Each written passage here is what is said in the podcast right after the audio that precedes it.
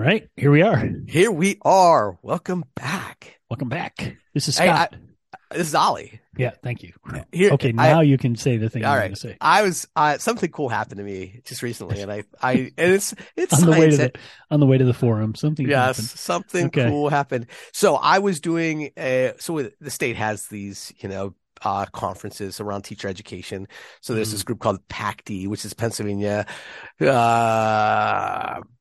Colleges, Pennsylvania Association for Colleges of Teacher Education. That's what PACTE stands for. There you go. And I was presenting at their conference just like a week or so ago, and I was leading a session. It was all through Zoom. It was a virtual conference, and I looked out and I saw the participants, and one was my dean, so the dean of the college. So I knew, and she was in there, and I gave her a shout out. But then I was looking down the list of participants, and there in the room was Karen Levitt. Karen Levitt was my methods instructor in 1992. Shut your mouth. No. 1992. She taught me how to teach. Wow. And I gave her a shout out. Wow. Look at you. What a nice guy. I know. Karen Levitt was at the time a doc student at Pitt. Yeah. And then she is now a professor at Duquesne. So it's still in Pittsburgh, still in the Pittsburgh area, but working science education and all that. She was awesome. Big, she is awesome. Yeah, I'm assuming she's still awesome. Well, right. She was awesome when you had her. As she was awesome then, right? She was awesome then. I'm sure she's awesome now. I bumped into her like a handful of times over the last 20, 30 years, but it was kind of cool to be in that setting. I'm just like, hey, I got two people I want to mention. Right. Shout out. What? All right, you want to set up our episode after that little rabbit hole there. After that thought, weird, okay. There is okay. Sure. I'll set this up. So a couple episodes ago, we were talking about agency, which is not practice, but it's related to practice. We're not talking about practice. We're talking about agency. We're talking about freedom. But what we are talking about this time is something that we brought up last time, but we didn't do a deep dive. So we're going to try to dive a little deeper into the idea of epistemic agency. So this is a fancy buzzword that is in science education right now that they're attaching to everything. But fundamentally, epistemic comes from the philosophical term about what it means to know, right? It's about practices of knowledge, and what it means to know and how you decide and what evidence is and those kinds of pieces. So epistemic agency has to do with knowing, but having agency or control or power over the tools of knowing a thing. Yeah. So we're going to talk about that today. And we read some academic articles that we'll stick in the show notes to sort of give us some structure and guidance in how to talk about epistemic agency. Well, I think what's kind of cool is that this ties really nicely into the last, episode. If this is your first episode, catch the last one where we were talking a little bit about how minds change, because we really talked about the difference between coercion and persuasion, and how persuasion really that the assumption is that the person being persuaded has some freedom over their beliefs and their thinking. And this is, epistemic agency is embedded in that. That's like where, that's, I think the idea. Maybe even just a step beyond that. Right. Right. Because it's a saying that it's a thinking about a teaching environment in a way that not only do you have a right to your own thinking, but your own way that the thinking shapes the way the whole group does their thinking, and how we decide what it means for an idea to be moved forward by the community. Yeah. So where do you think we should start with this? Like, when we talked about the agency a few episodes ago, I was talking like historically how like some of this is embedded in Dewey and blah, blah, blah. And, but I don't know if that's a useful, revisitation of this concept, Yeah, probably not. I don't know. There's lots of places we could start, I guess. But well, let me say this. Some of this reading was new to you, or maybe all three of these articles were new to you. So what were things that jumped out to you about epistemic agency that you were like, oh yeah, that's helpful, or that was that clarifies pieces of this that I felt like I didn't understand before? Well, I would say for me, so I've been working with the next generation standards. We've been working with the next generation standards for, you know, a good bit of time. They've existed for, you know, a hot minute. And we've been doing this 10, 12 years. Yeah. And we've been really doing this deep dive into them with all of the professional development. And I think the one article we read was from Miller et al, addressing the epistemic elephant in the room, epistemic agency and the next generation science standards. And I think that was the first time that I viewed the standards from that perspective. I mean, I viewed it from like argument, you know, argumentation. Practice. I viewed it practice, the practice of science. I viewed it from, you know, the evidence-based argumentation. I viewed it from all of that, right? But this is the first time I looked at that from, you know, an epistemic agency. And I think that in this, like midway through the paper, they cite Schwartz, Passamore, and Reiser. And this, I think, is critical because they frame it with four questions that they like. These are what the next generation science standards are seeking to engender in students. And they say it's, you know, what are we trying to figure out? How will we figure it out? How do we keep track of what we're trying to figure out, and how does it all fit together? And it's really about, like, you know, like you say, creating that community, right, where they have the agency to say, okay, what are we trying to figure out? Like, what is the thing? And also not just saying, what are they trying to figure out, but how will they know that they figured it out? Right. And what are they going to count as evidence for it to be, quote unquote, figured out? Right. How do we decide that it's figured out? Yeah. Right. Yeah. And I think that's the first time that I viewed the standards from that lens. Right. And maybe I did, and it was just like, it was not like fully conscious, you know, because I could see the agency components of it in the practice, but to really highlight that and saying, okay, this is epistemic agency in practice. Yeah, that was an eye-opening thing for me.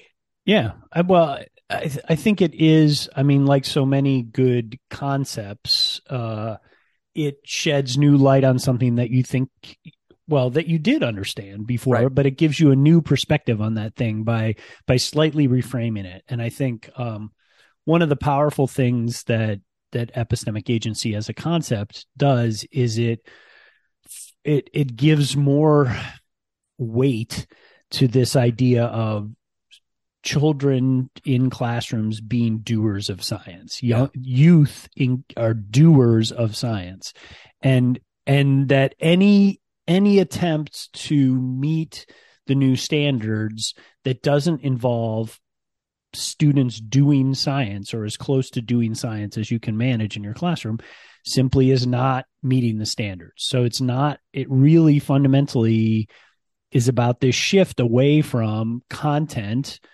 delivery. And we've talked, you know, again, to your point, we've talked about this ad nauseum. It's not like that's a new idea. Like, it goes back at least 70 years, and it certainly could go back to Dewey pretty easily, which is more than 100 years. You know, it's approaching 150 years. So it's not that, but it is a reframing in terms of really thinking about the tools of knowledge building. And it gets back to this idea of, you know, the scientific method, you know, to talk about Dewey, like getting away from, okay, the scientific method is always the same. You start with this thing, you go to this thing, you do this thing next. And it's this lockstep process that you go through.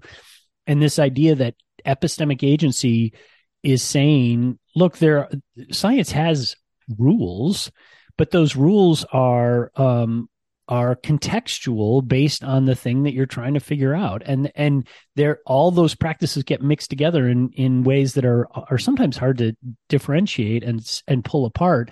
And so what we want is students to, you know, really feel that, to really understand by action, by doing that, you know, hypotheses and tests and questions are all mixed together. It's not like you cleanly get through those things easily. It requires a lot of social negotiation. So I think that's really the goal of this.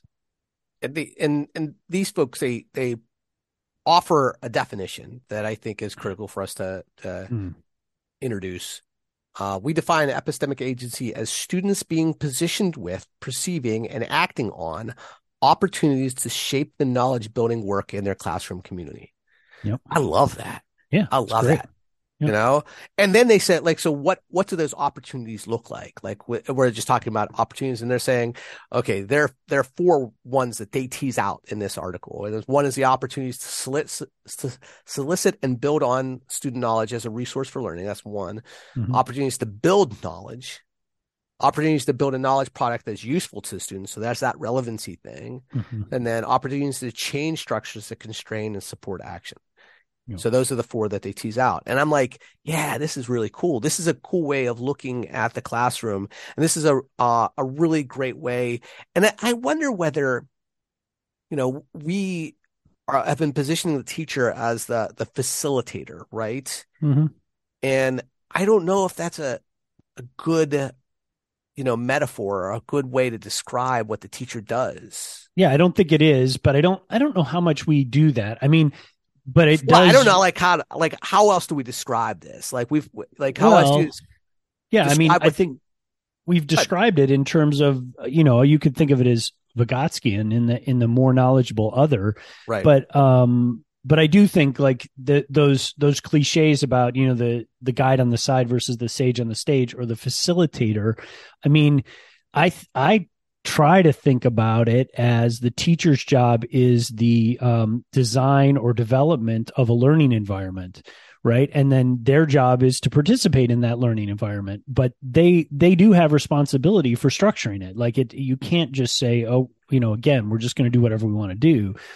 So there is a sense of the teacher does have power and responsibility for that process, but I don't like facilitator either. I think you know, that's fair. I think it doesn't make sense. But I think, and actually, really intending, this was not my intention. I was just thinking logically, but then I went, oh, you know what? Well, this is a nice way for us to kind of like move into the other article, which is about teacher noticing. Right. Yeah. And like, so specifically the other article, which is Krist et al, was about teacher noticing for supporting students' epistemic agency in science sense-making discussions. Yep. So this is a really cool study, you know, and I think this should be like in your wheelhouse because you're like a, you know, video analysis dude, right? Mm-hmm. That's like part of the work that you've, you know, developed your vast knowledge and vast, you know, well, you like rich people know, and deep. Yeah, like, yeah. Like, oh, yeah. Yeah. They know Scott McDonald because of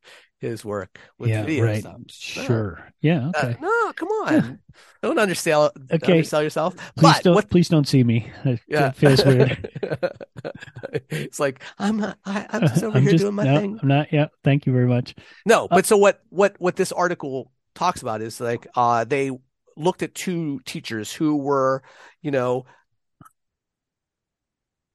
leading a classroom discussion. Yeah. All right. Yeah. So they were leading a classroom discussion, and what they asked, and these were all, you know, videoed, you know, recorded. Mm-hmm. And what they asked the teachers to do is when they felt like they wanted to, you know, guide the discussion in such a way where they give the students agency, epistemic agency, or try to lead them in some way to like sense making. Mm-hmm. But they, I guess they had like some sort of like clicker on their like wrist or something. Yeah, they had a wrist remote that was synced up to a camera that was on their head, basically on a hat on their head. Oh, that's, yeah. And so what they would do is it would record that and mark it. And it would be like, okay. And then they talked about what those moves were that they were doing, you know, and they characterized and coded those, which is kind of cool when you think about it. You know, because it's like methodologically, it's interesting for sure, right? Well, because that's the thing is like we don't have models for what this looks like, right? And if we're going to say, you know, ambitious science teaching is, you know, it's in this milieu, right? This is the thing, right? If it's in this space, you know, so that's a model. But there's like, what does this look like? Because like you and I haven't had experiences like this as students, right? I mean, or very few, not really, right? And so for us to scale this up, we have to have a better understanding of what that looks like in practice, and what moves as teachers are effective and which ones are not effective, and which ones, you know. Yeah, that's true. That's tricky. Effective, not effective, right? I mean, because it's so contextual. So trying to figure out, I mean, I think this. So I don't want to distract from your point. So you go ahead, and then we'll. Well, no, but I mean that's specifically the language they use, right? They use effective and not effective in this lesson. I mean, I understand, right? So it's not like I'm like going out. They said the consequences of the efficacy. Epistemic agency moves were effective, mixed, or ineffective. They labeled it that way. So I understand.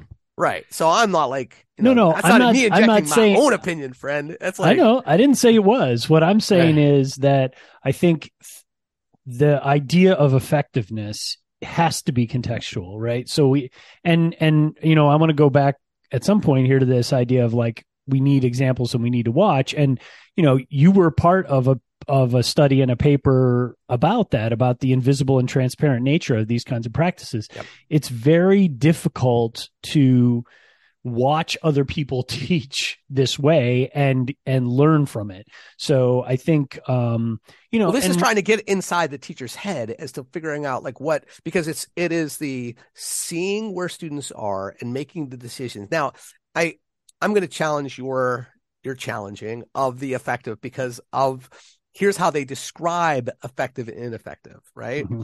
It's effective means that it was supporting students' epistemic agency in some way by both the teacher and the team. So it's not about like that it effectively got them to some normative, you know, idea. It was that that was an argument I was making though, right? Oh, okay. All I mean, well, you're just challenging the idea of the word effective. No, what I'm saying is I don't disagree with that definition, but the point I'm trying to make is what makes a talk move effective is contextual. And so they can identify occasions when a talk move was effective or a thing was effective by their definition of like advancing students' epistemic agency. I don't have a beef with that.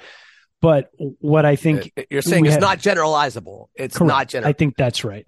Or at least I wouldn't say it's not generalizable, but it's not as easily generalizable as to say like, well, if you want to support students' epistemic agency, here are the ways that you just talk, right? Because that, you know, again, and we've had lots of conversations about that. Got to know your kids. It's like saying, well, if you want to be a good partner, here's a list of the things that you say to your spouse. And it's like, well, okay, not really. That's not how it works. That doesn't mean that there aren't patterns and there aren't ways that you can think about how to be better at this stuff.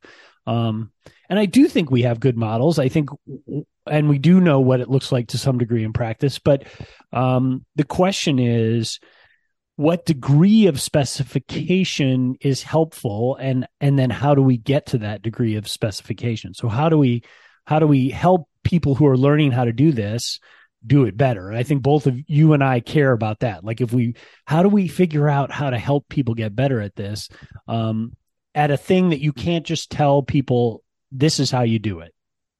Yeah.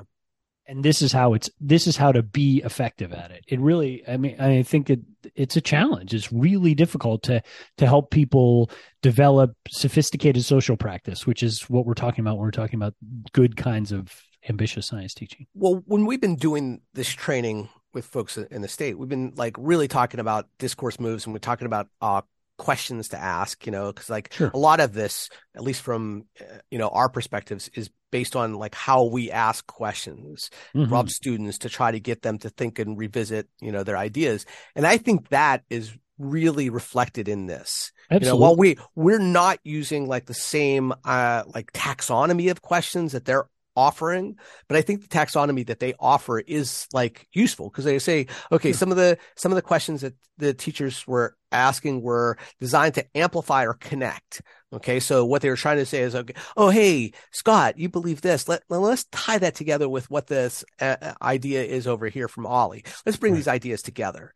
You know, how do these things relate? You know, so what they're trying to do is to help build some consensus, right, around ideas, to try to really get students to come together.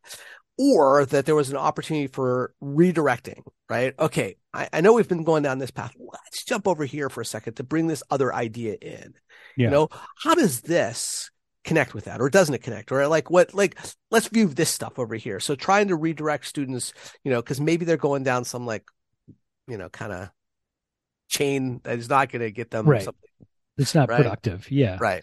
Or that the last one is something reflective, like where they're trying to get the students to reflect on, you know, some data or some sort of thing that they're, you know, and giving them the opportunity to really think and unpack that stuff. Yeah. No, I mean, I think one of the things we've talked about is this experiment, I guess you could call it, or my thing that I tried out this fall, where I asked students to make observations in classes, and then I asked them to think about the two questions, like what is that thing you observe do, or how does it impact the community of the classroom, and how does it impact kids' views of science as a practice? And I think of those two questions, this paper gets at that first one a lot, right? So what kind of classroom community are you creating when you are using talk moves that amplify and connect, that redirect and reset, and are reflective? Like, those create a certain kind of community. And then layered on top of that, I think, are some of the ways that you could talk about, you know, and this is Carl Breiter's work, which is related to another paper that we read in this set, but the, you know, the progressive discourse notions that, you know, openness, expansion, mutual understanding. So those things are sort of the science-y side, and these feel more to me like the community side, because they're about helping students, you know, to your exact point, this community, and this is independent of science, this community is about people sharing their ideas, connecting their ideas, and building consensus. That's what we're here to do. And I think these pedagogical responses and the way they characterize them are designed to do that kind of work in a classroom. Yeah. And I just keep coming back to like, what's the metaphor? Not that we need a metaphor, but what's the metaphor for our role as teachers? Because, you know, facilitator, instructor, leader, all that stuff just seems to fall apart.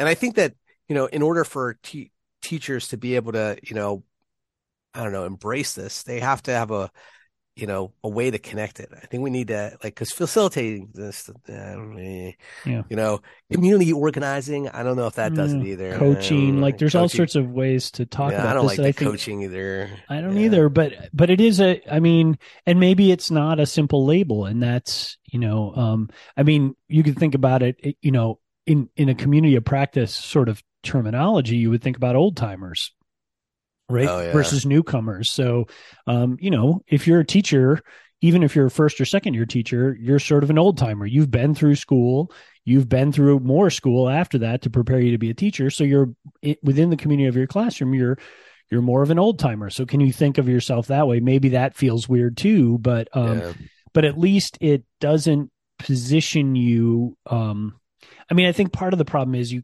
know, going back to other things that we talked about last episode and also today is there's a power dynamic there that you can't just give up. Like, the teacher can't just say, I'm just another kid in the class. Right. And you're not going to give up the authority and power you have as a teacher. Even if you try to say, hey, I'm going to do this, it's still, there is still. It's artificial. Right. Mm-hmm. And so, and the other part is that, I mean, the idea with these, you know, discourse moves is the assumption that, you know, you're leading the discussion, leading, and you have a real good idea of where you want the discussion to go. So while they have this epistemic agency, you're kind of helping to direct the flow, because it's like, hey, if they're like, well, let's test for little men that might be walking around making this thing happen. You're like, well, that's not going to be really a productive conversation. Right. Yeah. So it's not like a free for all.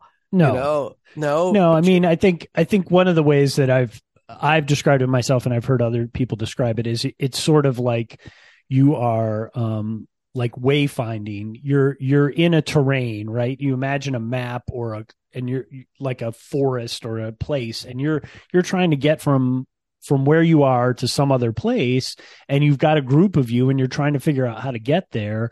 Well, the teacher has a sense of destination, But it doesn't necessarily mean that there's a direct path to that or that that's the only way to go. It's more of a conversation about, well, we've got to move through this territory and we're trying to understand and build an understanding both of the territory and the destination simultaneously. And how do we think about doing that as a group? But that doesn't have a, you know, it sounds sort of like guide, but guide isn't exactly right either. Right. Because on some level, again, the teacher is the one who structured the terrain. Like the terrain isn't just, you're not dropped, you know, like Naked and Afraid or whatever that show is. Like you're not just dropped from space into some place you've never been before. You're two words I didn't think were going to come up today. Yeah. Naked and Afraid. That's the name of a show, right? I know. So I think that idea of like, the terrain has to some extent been created by the teacher, and that's the power that they have as the learning environment sort of designer.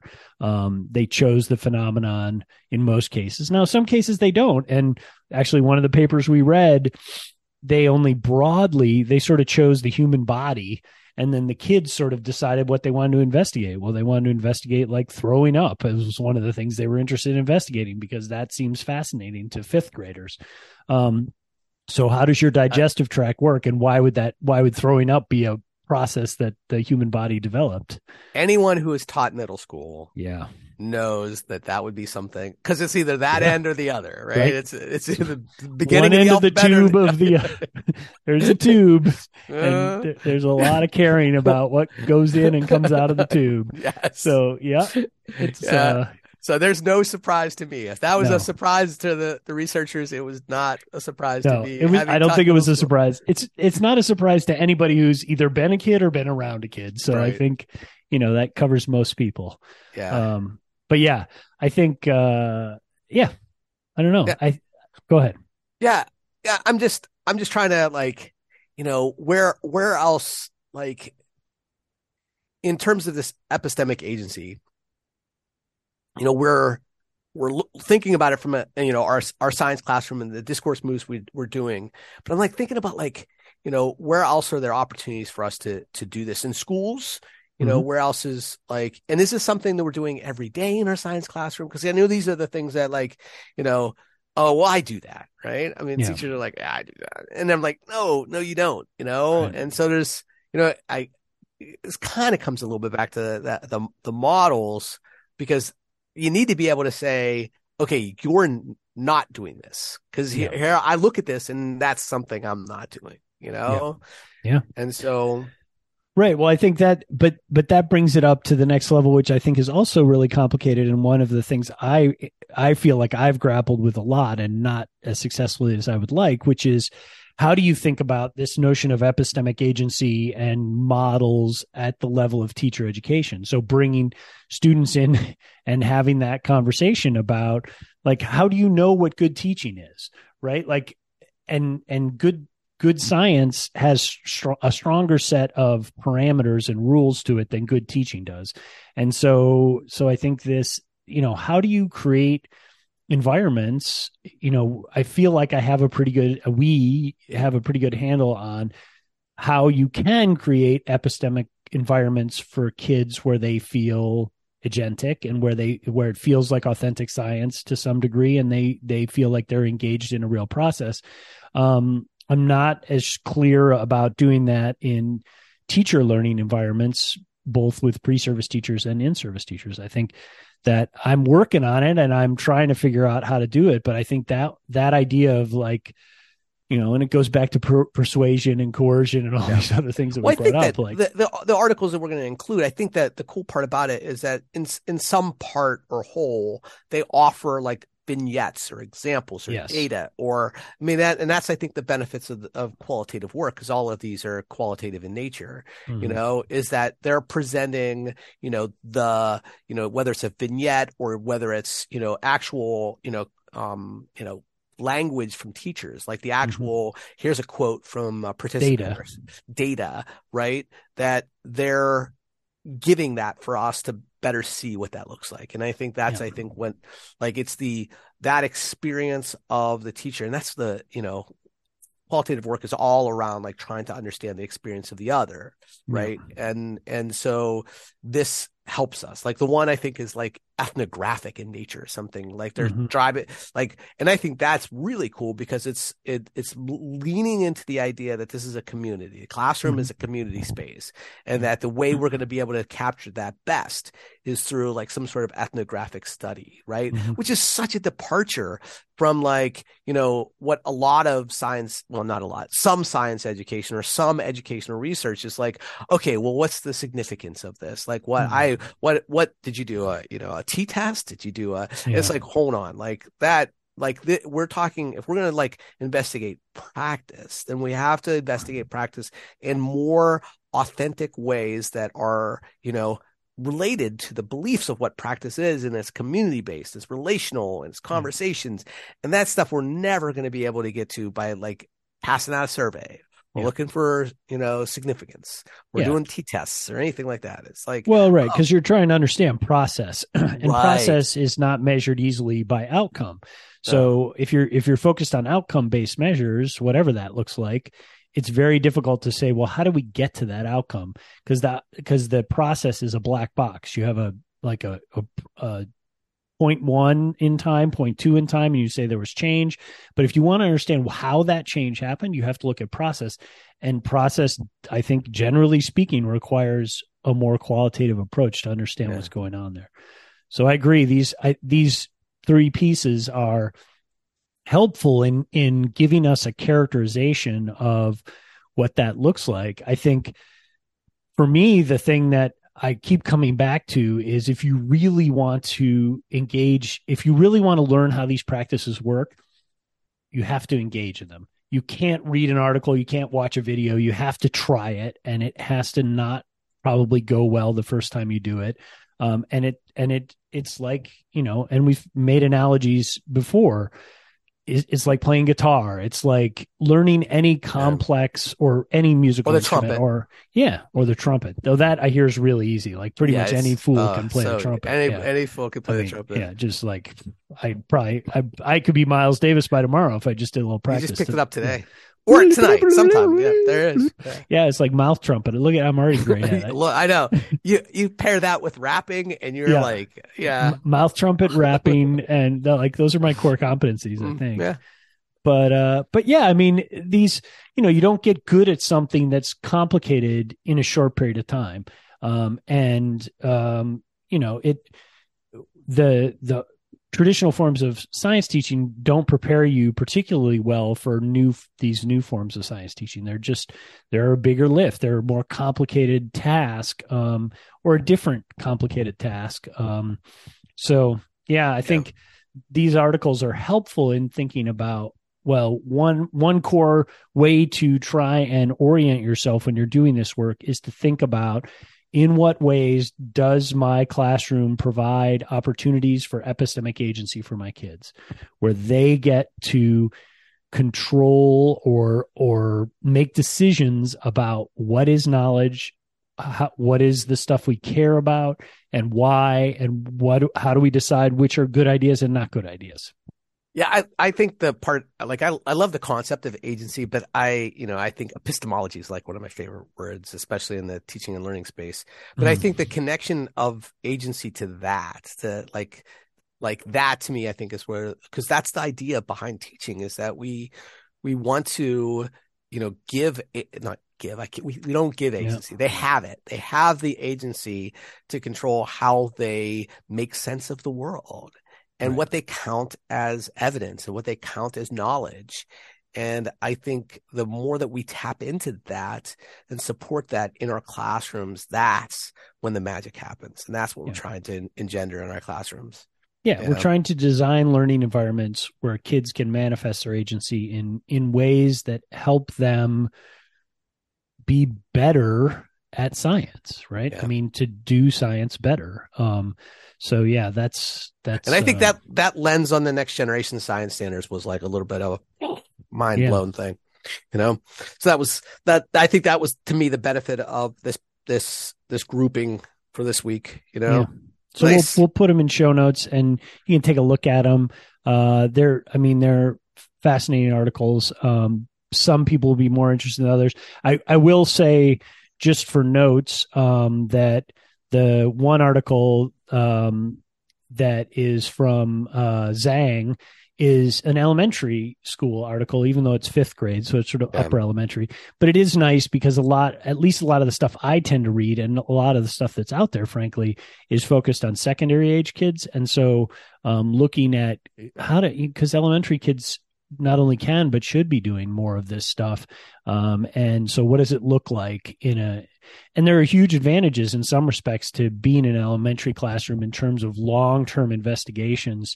And they have agency. Examples of what it looks like. Like maybe not in terms of like they've captured what the things look like on walls and you know the notes, and they have lots of really great descriptions of what the students are saying. That's a great example of what's going on in an elementary classroom. Very cool. Yeah. Cool. All right, Joyce, you want to start with a Joy?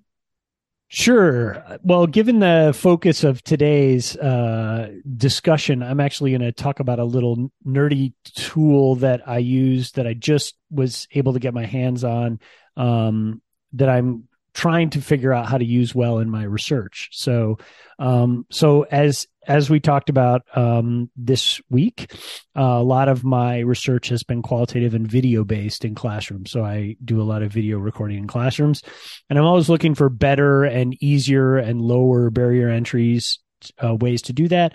So I just found these really cool, they're called, the company is DJI microphones, and they're little clip on your lavalier is the term of art, but they're microphones that clip on your collar. But they're small. They come in this tiny little rechargeable case that sort of looks like a giant iPod sort of case, charging case. And they have a little connector that lets you connect it to all sorts of devices. So not just traditional video cameras, but also to phones like your iPhone. You can just plug this thing in and it'll record to that, or an iPad.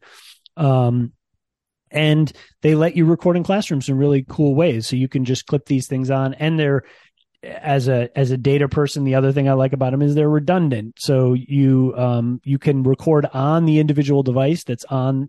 There's a chip inside, like a memory inside the microphone. And then, of course, they're connected to a camera. So you have redundancy. So if something goes wrong with your phone, you've always got the recording on the microphone itself. They're really cool, and I'm really enjoying playing with them. And that's cool. We'll see. Yeah. So is it like one device, one recorder, or can you do like... Yeah, it's a pair. And you can do, I'm showing them to Ollie. You can't see them at home, but, so there's a pair of them in this case, and they, you can see there's like a little, yeah. So you could put one on you and one on somebody else, and it could record that conversation. That's right. Or you could put one on a kid and one on a teacher, or whatever you want. And you can have up to 5 pairs in a room without them interfering. So it's pretty, you could conceivably mic up a lot of people in class. Sure. And then have like a real good capturing of what's going on in the classroom discussion. That's cool. Yeah. That's cool. So, mine is far less cool. Mm. I was out recently. I went to a restaurant, and one of the things that I always enjoy is there are certain things on a menu that if I see them on the menu, I order them on a menu. And one of those is a Banh Mi. If I'm ever out someplace, I see a Banh Mi sandwich. If you're not familiar with a Banh Mi is, it's a Vietnamese sandwich. Mm-hmm. Usually there's some sort of protein. And then there's some pickled vegetables, and usually some like cabbage. And then there's like a hot mayo, spicy mayo that's on there. And it's just, checks all the boxes. A little cilantro, French baguette. Yes. And it's like perfect. It's and so recently I had one that wasn't very good out. I was like, saw it on the menu, and I was like, I'm going to try to make this at home. And so I've tried to be a bit, and I was like, I'm going to make some pickles, and nailed it. Nice. I made it with some chicken thighs, cut up some chicken thighs. It was great, and the teenager, I got a teenage boy at home who is not easy to please. Let's just say that. Okay. And he's like, Dad, you rock this. Nice. And I'm like, yeah. All right. Yeah, we like a banh mi in this house, and we have a tofu. I have a vegan in my house, so we do a lot of tofu-based foods. Nice. So we have a tofu banh mi that's a regular rotation on our menu, and they're awesome, man. Yeah, I love a banh mi. If I see it out there, that Cuban is another thing. Oh, the real challenge is if a Cuban and a banh mi are on the menu, I don't know what to do. It's like one of each. I mean, eat half of one, half of the other, take the other two halves home. You got lunch tomorrow. Look at that. Problem solved. Yeah, that's exactly right. Or you order one and there you go. Somebody else partner, and then cut it in half and share. Yeah, sharing's nice. No, sharing is great.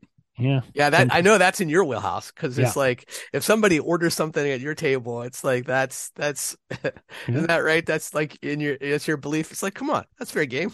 I got converted. That's a story for another day. But yes, originally I had very strict rules about I ordered what I ordered because I want to eat what I ordered, so you don't get to touch it. But I have changed as I have grown. One of my areas of growth is that I'm now much more of a sharer because I like to taste lots of different food. And when you go to a good restaurant, somebody across the table's got a nice looking banh mi. You want a bite of that? Give me a bite of that banh mi, and I'll give you a bite of my Cuban over here, and we'll be sorted out. That sounds like a deal. Yes.